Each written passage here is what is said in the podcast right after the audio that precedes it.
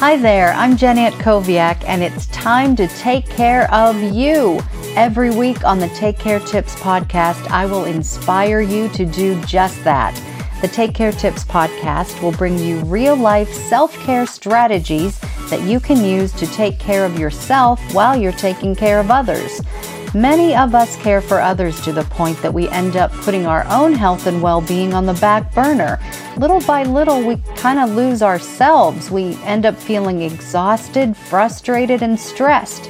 Through my own journey as a family caregiver and mom of five, turned self care coach and wellness advocate, I've learned that it is possible to feel stronger, happier, and healthier once again. You might feel like there are many barriers to self care, but don't worry, we'll work on busting through those things.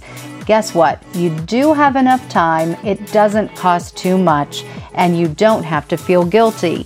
When you start carving out even just a little bit of time for yourself, great things happen. Your energy will go up, you'll be more positive, you'll be more passionate, and you will have the power to take care of all of those you love and live up to your fullest potential.